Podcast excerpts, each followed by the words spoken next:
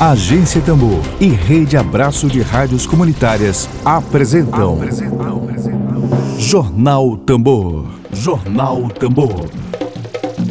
Comunicação livre, popular e comunitária. Está no ar Jornal Tambor. Jornal Tambor.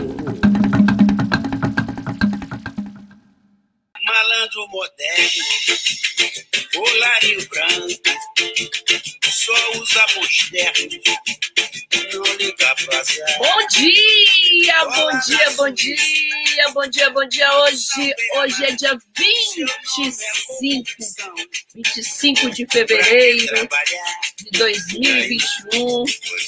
Hoje é quinta-feira. A gente deseja para você uma ótima quinta-feira, muita positividade ao som de Bezerra da Silva, malandro moderno, lembrando da PEC da impunidade, que vergonha que tentaram ontem neste país, que tentaram legalizar a vergonha. Bom dia para Lavínia Moreno, está aí nos acompanhando aí pelo YouTube. Bom dia, Lavínia, obrigada pela sua audiência. A gente começa agora a transmissão do jornal produzido pela agência Tambores Coletivo de Comunicação Independente, de Comunicação Alternativa aqui no Maranhão. A gente começa com os destaques de hoje, dia 25 de fevereiro de 2021. Dedo de prosa. Dedo de prosa.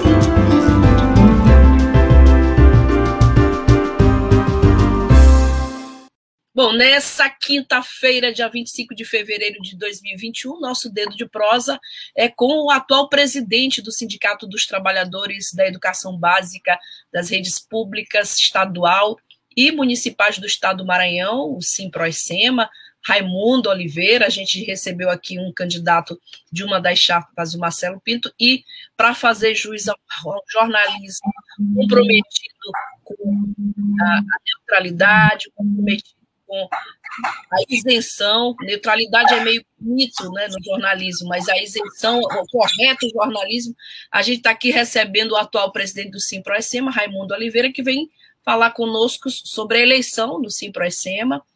É, bom dia, Raimundo, seja bem-vindo à Agência Tambor. Já lhe conheço, aliás, de Aldó, vi placas, você está muito bem ali na foto ali. Obrigado, Flávia. Bom dia, Flávia Regina. Uma satisfação estar participando aqui do programa. Dá um grande bom dia a todos os, os telespectadores e ouvintes aqui da Agência Tambor. Na verdade, está para o mundo todo. Nós estamos para o mundo todo. Uma grande satisfação de participar do seu programa, Flávia. Perfeito. Raimundo, a gente é, comentou já aqui duas vezes, só nessa transmissão, que o Simproecema é um dos maiores sindicatos do Maranhão, ele é decisivamente uma organização muito forte para se debater, e por isso que a nossa pauta não pode ser só eleição para o Simproecema, a gente debate também o Maranhão, a educação do Maranhão, a importância de profissionais da educação, como esses profissionais eles têm uma importância fundamental, sobretudo no Maranhão, que ainda ostenta os níveis educacionais muito baixos, mesmo após a, a, a derrocada do Grupo Sarney. Então, eu começo para ti perguntando sobre o papel estratégico que o Simproecema tem na contribuição da melhoria dos indicadores sociais e, obviamente, educacionais do Estado do Maranhão. Primeiro, Flávia, falar, é, responder essa pergunta é falar da defesa da educação pública do nosso país, do nosso estado e dos nossos municípios. Parte daí toda essa luta e o instrumento que é da defesa não só do direito dos trabalhadores, como também é o direito né, da, da defesa da educação pública de qualidade que nós queremos para as nossas crianças e para os nossos jovens, mediante aos ataques que sofremos diariamente. Eu digo nós, não só o trabalhador, mas a própria educação pública do nosso país, com baixo investimento, né, nesse contexto de melhoria da educação pública, que precisa, né, na verdade, do empenho de toda a sociedade para que tenhamos, de fato, essa educação pública de qualidade. Evidentemente que passa por vários fatores, que não é só essa melhoria não é só simplesmente o recurso, o dinheiro, é preciso ter também, na, na aplicação correta desse recurso, investir na valorização, na formação do, do, do, professor, da professora, do funcionário de escola, enfim, do, do investimento primordial do ensino-aprendizagem, para que a gente possa alcançar essa qualidade que nós queremos e nós sonhamos. Então, o Ciproecema, como inúmeros sindicatos em defesa da educação pública do nosso país, tem esse papel primordial, congregar os trabalhadores em educação, os agentes, os principais agentes transformadores né, da sociedade que passa pelos os profissionais da educação, no sentido de buscar e canalizar uma educação pública de qualidade que nós queremos.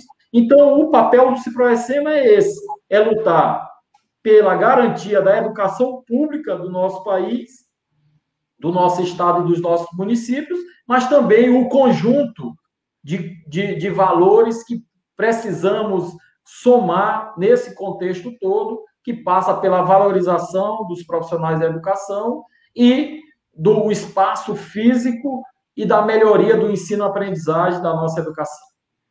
Bom, professor, é, deixa eu lhe mandar aqui os recadinhos, porque a gente tem uma audiência realmente muito grande. A, o professor Eliomar Barreto, aqui de Catu, está acompanhando, mandando um alô para você, lá de Catu, tá bom?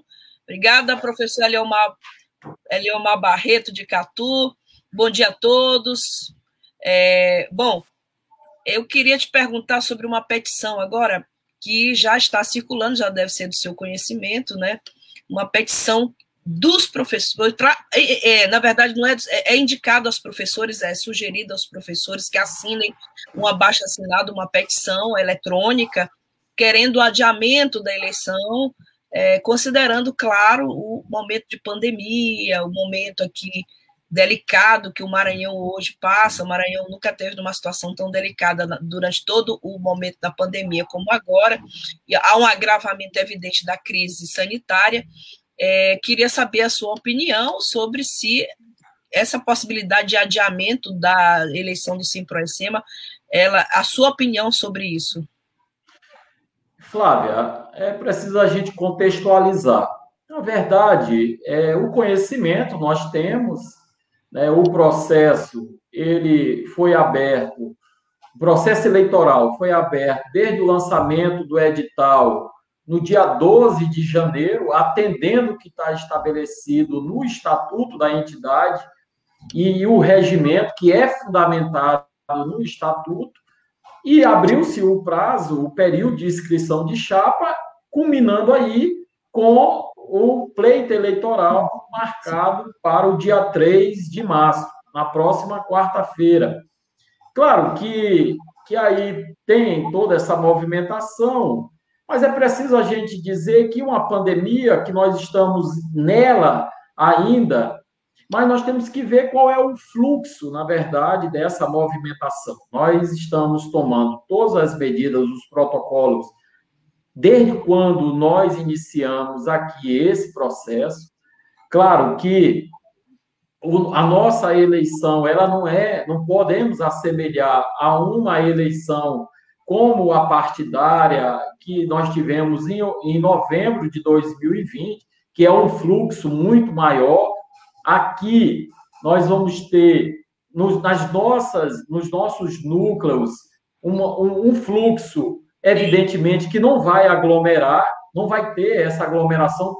Primeiro, porque não é do tamanho de uma eleição municipal, por exemplo e, e também os espaços físicos que serão utilizados com essa movimentação durante um tempo de 12 horas, porque a mesma vai durar das 8 da manhã às 20 horas. Então, nós temos um intervalo aí de 12 horas em que nós estamos é, convocando a categoria, o sócio, principalmente, para é, votar, atendendo esses requisitos, esses protocolos. Inclusive, com o fornecimento de máscaras, de, de medidas sanitárias é, canetas individualizadas para que o mesmo não corra nenhum risco. Fora as, as urnas itinerantes que nós teremos, justamente para evitar esse contágio e diante, mesmo que fosse dentro de um, de um fluxo mínimo, não ter essa contaminação. Evidentemente que quem tem esse entendimento é um direito que reserva, mas essa questão mais legal fica a cargo da comissão eleitoral.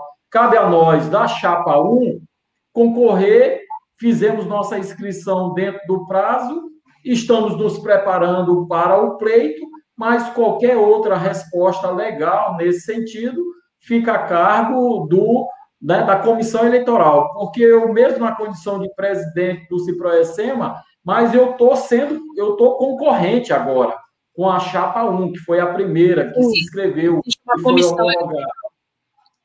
Sim. E aí essa questão mais legal fica a cargo da comissão eleitoral. Bom, Oliveira, a gente está com perguntas, muitas perguntas para você, espero que o tempo dê, porque aqui é muita gente na audiência, e o tempo geralmente ele é muito curto para debater as questões.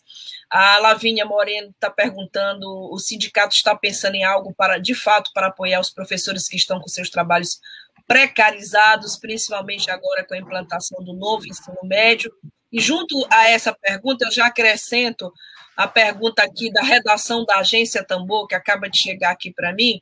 Quais são as propostas da Chapa 1 tá, para a categoria. Então, são duas perguntas. Uma é as propostas da Chapa 1, e eu já juntei nessa da Lavinha, o qual é a proposta da Chapa 1 para apoiar os professores que estão com trabalhos precarizados agora com a implantação do novo ensino médio. Ok. Primeiro, agradecer aqui o alô dado pelo professor Eliomar e respondendo aqui a Lavínia, Flávia. É, nós, tom, nós estamos buscando sempre o entendimento, e não é de agora, porque precisa Primeiro é preciso a gente entender como se deu essa movimentação para esse novo ensino médio. Nós temos uma reforma tanto do ensino fundamental quanto do ensino médio que foi aprovado lá atrás, e mediante a isso, evidentemente que tem a sua implantação seguindo uma orientação do MEC, é uma legislação aprovada no Congresso essa essa essa reforma do ensino médio, da, da Base Nacional Curricular Comum, e que o Estado do Maranhão adota.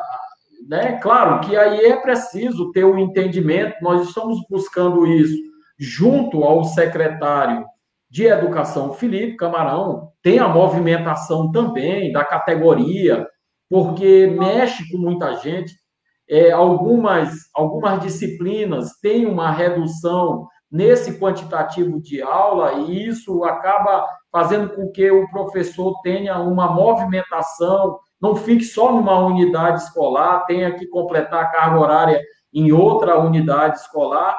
Enfim, mexe com a vida do professor. E é nesse sentido que o Ciproessema está buscando esse entendimento com o secretário, para que a gente consiga, dentro de um universo de escolas próximas, a gente ter que pegar esse fluxo de aluno, deixar numa escola só, para que o professor não tenha essa movimentação e cumpra a sua carga horária na sua unidade de ensino. Claro que a pandemia, Flávia, ela trouxe, ela trouxe essa, essa necessidade hoje que a rede teve essa diminuição, tem uma evasão muito grande de alunos, é preciso o Estado, a Secretaria de Educação, buscar meios para atrair esse aluno, mesmo no, no, no ensino remoto. O, a, o governo está fazendo essa movimentação, fornecendo o chip, mas é preciso também não dar só o chip, é preciso ter o aparelho, porque o, o, o celular, o, né, para que o aluno possa colocar o chip, principalmente aqueles mais carentes, para que esse aluno retorne para a sala, para a sala de aula, mesmo ainda no sistema remoto. Então, é um entendimento que está se buscando fazer essa adequação para que, como a professora Lavínia colocou, não ter essa precarização e não traga um prejuízo. Eu quero dizer que não é fácil, porque Sim. é uma adequação a uma legislação nacional, mas que dentro do entendimento nós vamos aqui nesse diálogo com a Secretaria de Educação, buscar minimizar esses danos que estão trazendo ao, aos nossos colegas, principalmente esses de, de disciplinas que tiveram a redução da carga horária. E respondendo à agência Tambor, é, só repete a pergunta aí, por favor, Flávio. A agência Tambor, a redação pergunta quais as propostas. As propostas. Isso, da chapa 1. Pois é, é o nosso compromisso. O primeiro mote principal aqui aos colegas, aos, aos telespectadores, aos ouvintes, é que nós tem o nosso caminho, que é o caminho de lutar sempre pela educação pública de qualidade. E, isso é uma proposta é, pertinente, ela tem que ser constante, assim como a valorização dos nossos trabalhadores em educação, que passa, Flávia, pelo, pelo piso salarial, o cumprimento do piso salarial, os reajustes, que infelizmente, por conta desses governos, nós temos sofrido muito. A exemplo desse ano, não temos um índice de correção né, salarial como foi em anos anteriores. E diante disso, é, nós estamos buscando com que tenhamos a compensação por pontos que estão ainda pendentes, como a, as progressões. Tivemos progressões em anos anteriores? Tivemos, mas é preciso nós termos agora, no ano de 2021, essa adequação, que de certa forma é um ganho. Quando o professor muda de uma referência para outra, ele tem um percentual de 5%. Então, não tendo um índice que corrija o salário, mas tendo a progressão, é uma forma de compensação para, para os trabalhadores em educação. Então, esse é uma proposta, termos as nossas progressões, co, co, adequando cada professor e professora na sua referência correta, de acordo com o seu tempo de serviço. Lutar pela, pela melhoria da qualidade do ensino, que passa pela infraestrutura das escolas, né, o melhor espaço físico, a formação do professor, a melhoria do sindicato, do seu atendimento, da sua assessoria jurídica. Enfim, é um conjunto de propostas que nós já fazemos ao longo desses anos para que continuemos de forma a fazer valer e garantir os direitos dos trabalhadores.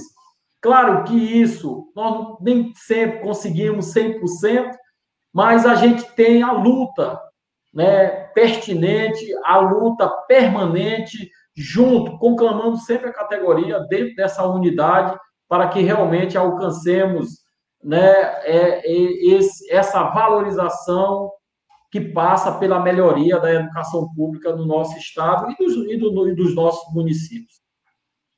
Bom, eu estou aqui com o João Otávio Malheiros, que é ambientalista, Obrigada, João, pela tua participação hoje.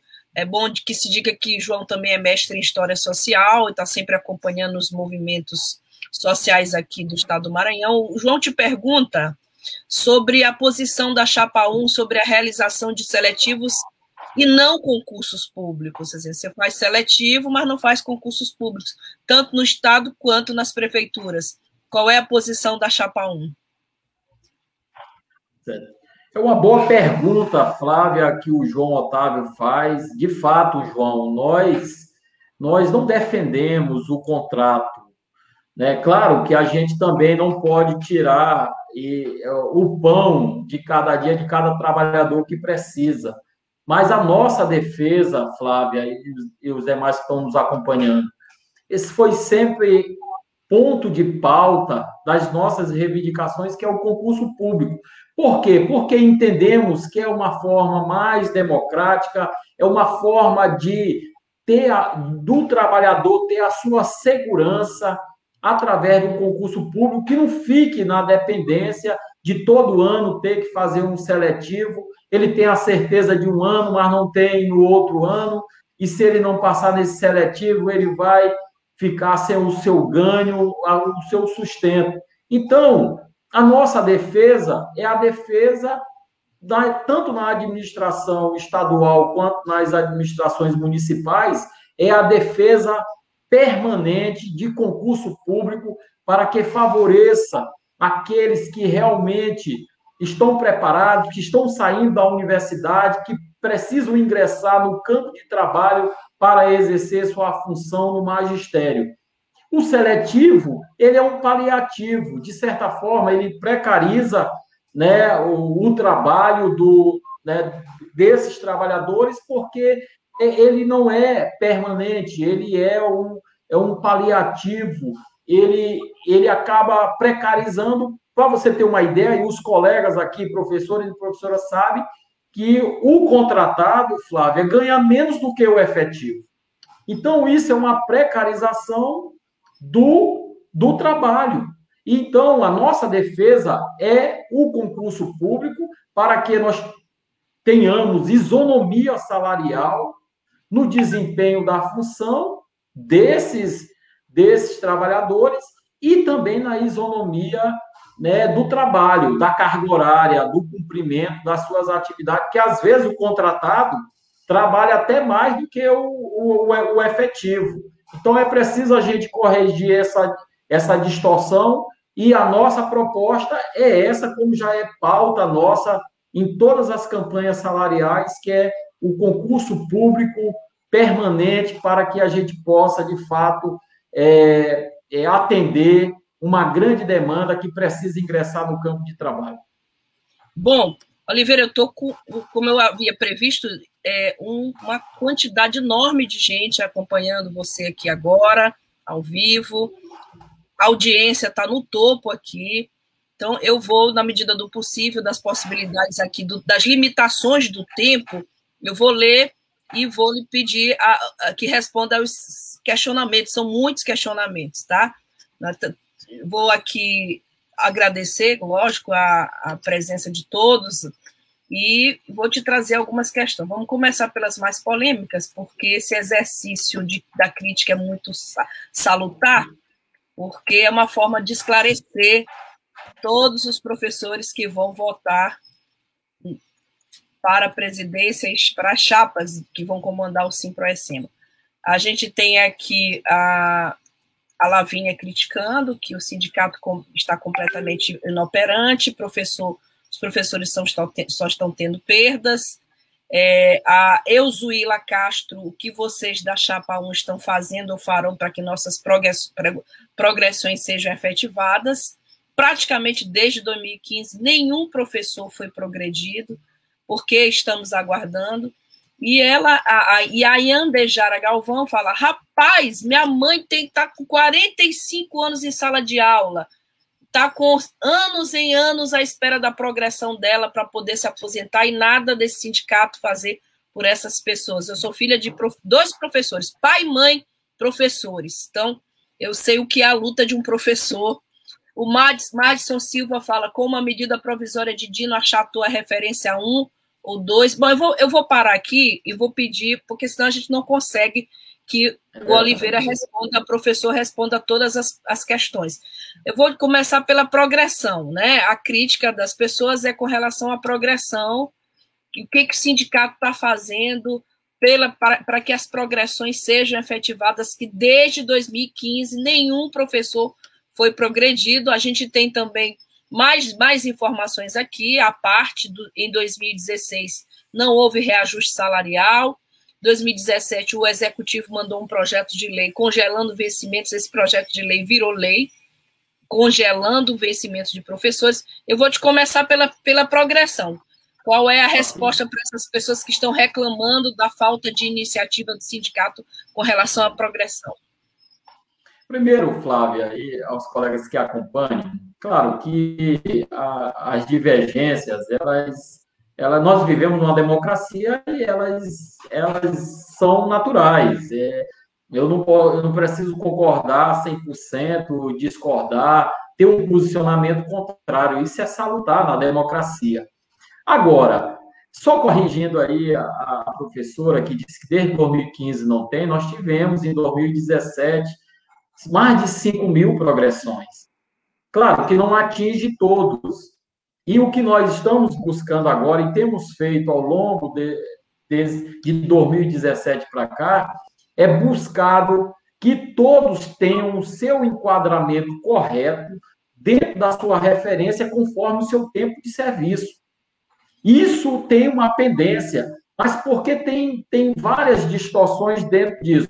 Tem pessoas, Flávia e os demais aqui, que, que já estão com uma ou duas progressões acumuladas.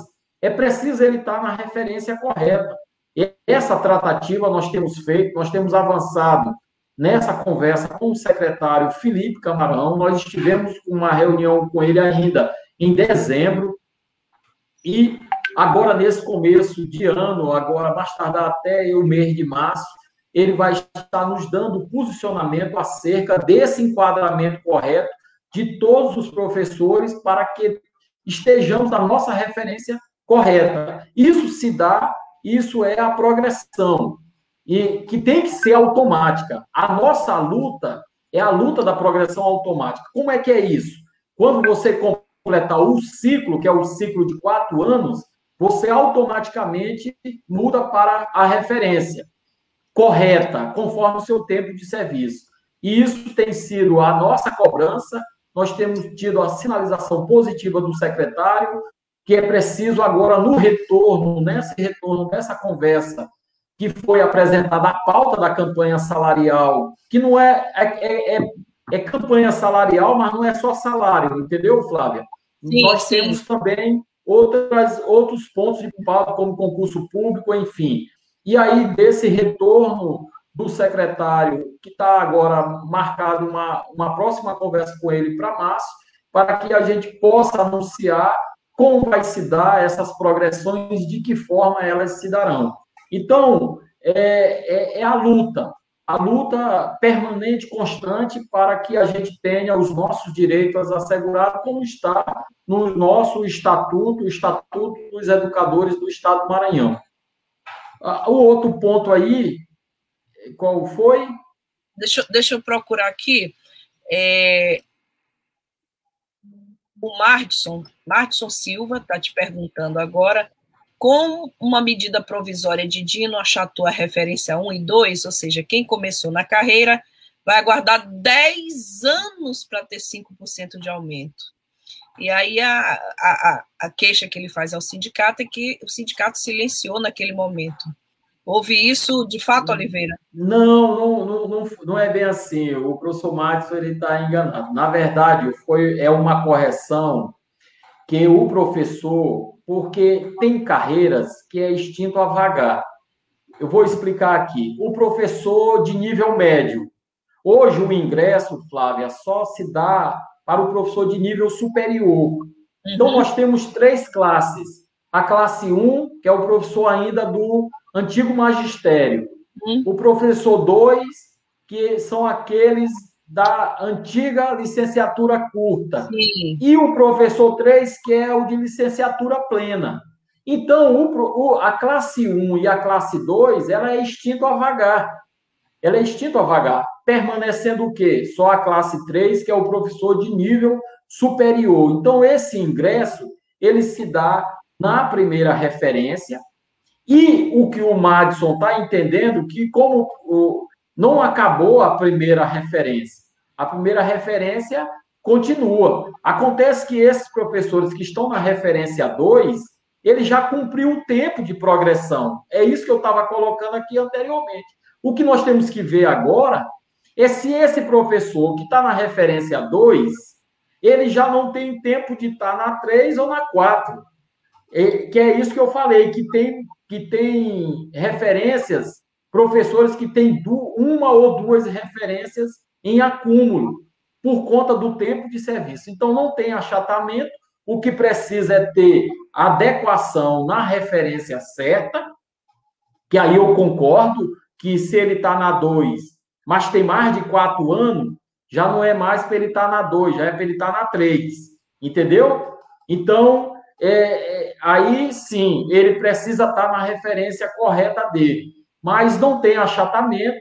O que vai, o que bater para frente é, é cargos extintos a vagar. Dos professores de nível 1, que não entra mais somente com magistério, e esse professor 2, que é da antiga licenciatura curta, que é extinto a vagar, permanecendo só a classe 3, que tem sete referências, da A1 a C7. Então, o que nós temos que buscar aqui, que é isso que nós estamos colocando, levando como pauta para a Secretaria de Educação, para o governo do Estado, é justamente isso: a adequação desse professor na referência certa e ele ter a sua automaticidade da progressão, que é a mudança de referência a cada quatro anos, a cada ciclo de quatro anos. É isso, certo? Eu, eu vou ter que, que sugerir aos companheiros da agência Tombou para a gente fazer um debate, porque a pauta é extensa, o tempo é curto. É, o Simproecema, o ele merece esse destaque. A gente tem informações, a sociedade tem informações muito superficiais do sindicato. A gente precisa pensar futuramente, Oliveira, num debate aqui até antes da eleição, porque, olha, tem, tem muito professor aqui insatisfeito, assim, os relatos que eu tô. Depois a gente, a nossa, a nossa assessoria aqui, os nossos redatores podem passar para você para avaliar é, muito professor insatisfeito. Estou com Elton Silva falando que, nesse momento, milhares de professores da rede estadual estão sendo prejudicados por conta da diminuição da carga horária em suas respectivas disciplinas. Mudança onde não foi feito nenhum debate com os professores. É, a reforma da educação é outra queixa que a gente recebeu na entrevista passada, é, que não tem sido feita com debate junto aos professores. É, aí eu tenho aqui também perguntas bastante. Eu sei que você vai demorar bastante tempo para responder. Olha, eu tenho aqui uma, uma queixa aqui muito recorrente, que é, é essa pergunta que eu acho que a gente pode já partir para a reta final aqui do dedo de prosa, é que, infelizmente, a Núbia Damasceno diz o, o sindicato se mantém no poder através de manobras, é uma denúncia muito grave, Núbia, e eu vou compartilhar com todos através de manobras e apoio do governo. O sindicato não deveria ter partido, diz a Núbia, tá? E ela diz mais, a Núbia Damasceno demais, que a, que a Chapa 1 quer se perpetuar no poder é, sem representar os professores. E o Biné Júnior, nosso Benedito Júnior, fez uma pergunta dentro desse tema aqui, que eu acho que a gente já pode... São 12 horas. É, já deu 12 aqui, mas a gente já pode passar para o professor responder é, ele fala: pergunte a ele, por gentileza, se o mesmo concorda com a existência de oligarquias no Estado, já que esse grupo atual está no sindicato há, há 20 anos, mudando só o nome. É, é isso, Oliveira, que, que eu acho que é uma excelente oportunidade de você responder essa, é essas, é essas críticas e perguntas. É, não, é como eu te falei, Flávia. É, na verdade, os colegas eles ficam muito à vontade para criticar, mas nós sabemos da nossa, do nosso trabalho à frente do sindicato. Não é fácil, nós temos as dificuldades. É, todo mundo quer 100%, quer todos os ganhos, mas a gente não consegue dentro de uma conjuntura. Evidentemente que isso traz uma insatisfação. Muitos, assim, que se colocam dessa forma, como Benedito, eu não sou a favor de oligarquia nenhuma. E não existe oligarquia aqui dentro do sindicato. Eu estou concorrendo abertamente como qualquer um, legitimamente pode concorrer. Por exemplo, você falou outras chapas. Eu quero deixar claro aqui aos colegas que não legalmente não tem nenhuma outra chapa inscrita. Não tem chapa 2, não tem chapa 3 inscrita. Quem está dizendo isso não sou eu, quem está dizendo isso é a comissão eleitoral. Então, mais o prazo, nós estamos obedecendo o que está no estatuto da entidade. Eu não posso responder pelos demais se não fizer o dever de casa. Por exemplo, vamos pegar aqui a chapa 3, do colega que, apare... que estava aí no programa anterior. Ele, ele, ele, tiveram quatro anos, tiveram quatro anos, tem um estatuto. Como é que eu sou filiado a um sindicato e não conheço o meu um estatuto, que eu sei que daqui a quatro anos vamos ter uma eleição. Então eu não me preparei, eu não, eu não, não montei o meu grupo, aí eu vou para cima da hora e querer mudar a regra que está estabelecida no estatuto e no regimento. Então eu não posso responder por essa inércia dos colegas. Eu tenho que cuidar de que eu tenho que participar de um pleito democrático e eu tenho que cuidar do interesse da chapa que eu quero montar. Então, aqui, o que os colegas têm que entender é que ter, tem um estatuto e tem um regimento eleitoral. E quem está responsável por isso é uma comissão eleitoral. Eu não tenho ingerência na comissão eleitoral. Então, é, se a justiça vai decidir alguma coisa, aí é, é a justiça que tem que tomar esse conhecimento através do que essas supostas chapas estão pedindo. Agora, cabe a mim responder as perguntas dizendo aos colegas de que o nosso trabalho é o trabalho da defesa. Eu não, eu não me completo em sindicato, eu sou professor, sou professor da rede estadual e sou professor da rede municipal aqui em São Luís. Então, mas enquanto eu estiver à frente do Ciproessema, eu tenho que fazer pela categoria que eu faço parte. Disso eu não abro mão. Esse é o meu propósito. Agora, dentro de um processo democrático, nós temos que seguir as regras. Eu não posso, a qualquer tempo, burlar as regras ou então bagunçar um pleito por um interesse de uma coisa que eu não cuidei lá atrás. Porque se os colegas têm interesse e acabar com essa oligarquia, como o Benedito coloca, pois a partir de agora já monte o seu grupo para a próxima eleição, para que não chegue em cima da hora e, e leia o estatuto. Eu peço, leiam o estatuto que vocês vão saber qual é a regra da eleição. Então, eu não, eu não posso aqui ser responsabilizado por, por, por alguma suposta chapa que não conseguiu fazer a sua inscrição. Eu não tenho que cuidar de outras chapas, eu tenho que cuidar da minha. E eu não, me eu não quero me perpetuar no Ciproessema. Não, é um processo aberto, um processo democrático, que eu, por direito e sócio, eu posso constituir uma chapa e concorrer. E, e, e respondendo aos colegas que criticam o Ciproessema, é só olhar o histórico. Porque, Flávia, não é o ideal, mas qual é o melhor salário hoje do Brasil para 40 horas? É o ideal? Não é.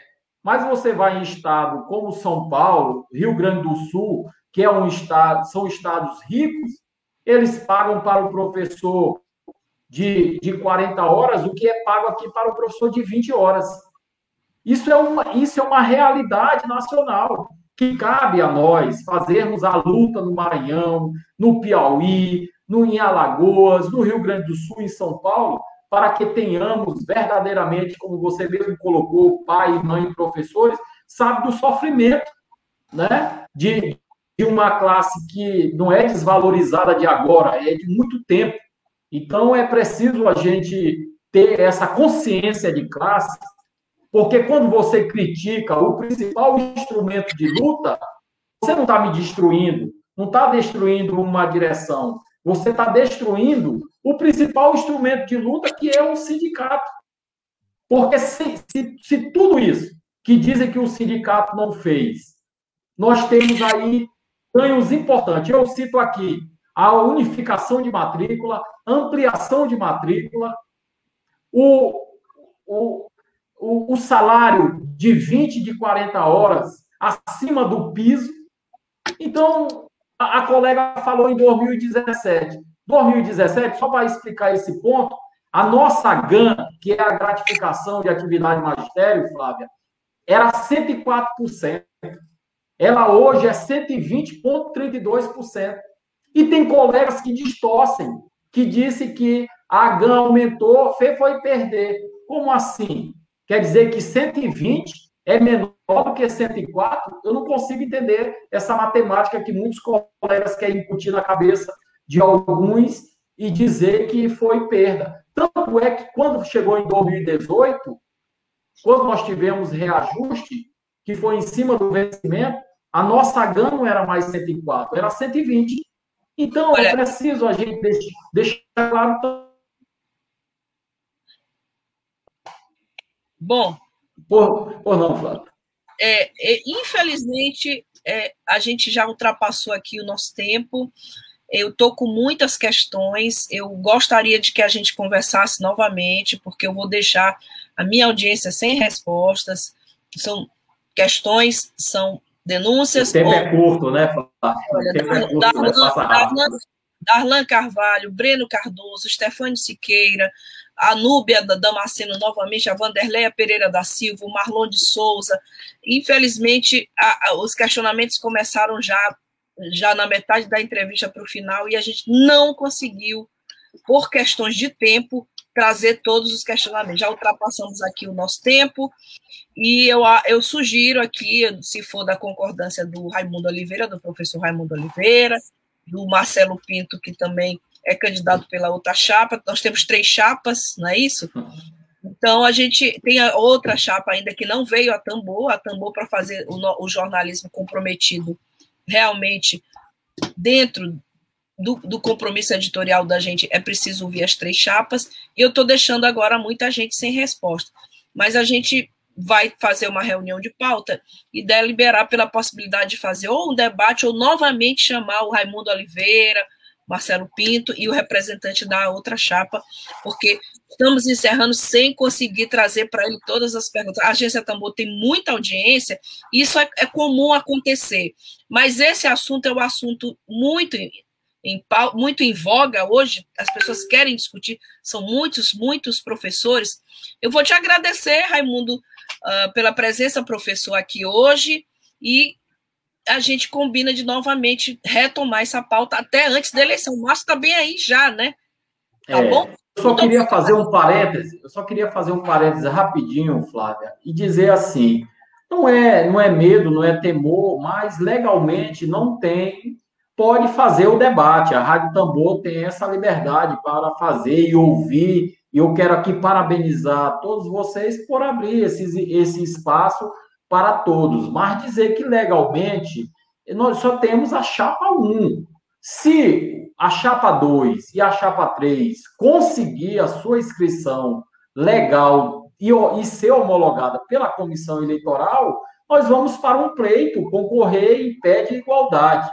E, e o debate, ele é salutar ao ponto que você procura aí ver qual é a melhor forma que a Tambor possa ouvir todos, como já ouviu o Marcelo, pode ouvir a, a, a, a companheira da chapa 2, da suposta, eu, eu, eu, digo suposta porque eu não tenho nenhuma é, chapa escrita, né? além fazendo, da nossa. Estou fazendo aqui o print de várias perguntas para trazer essas questões à tona, inclusive a crítica que os professores estão fazendo com relação ao salário do Maranhão ser o maior do Brasil aqui, comparado com outras unidades, conforme ele falou.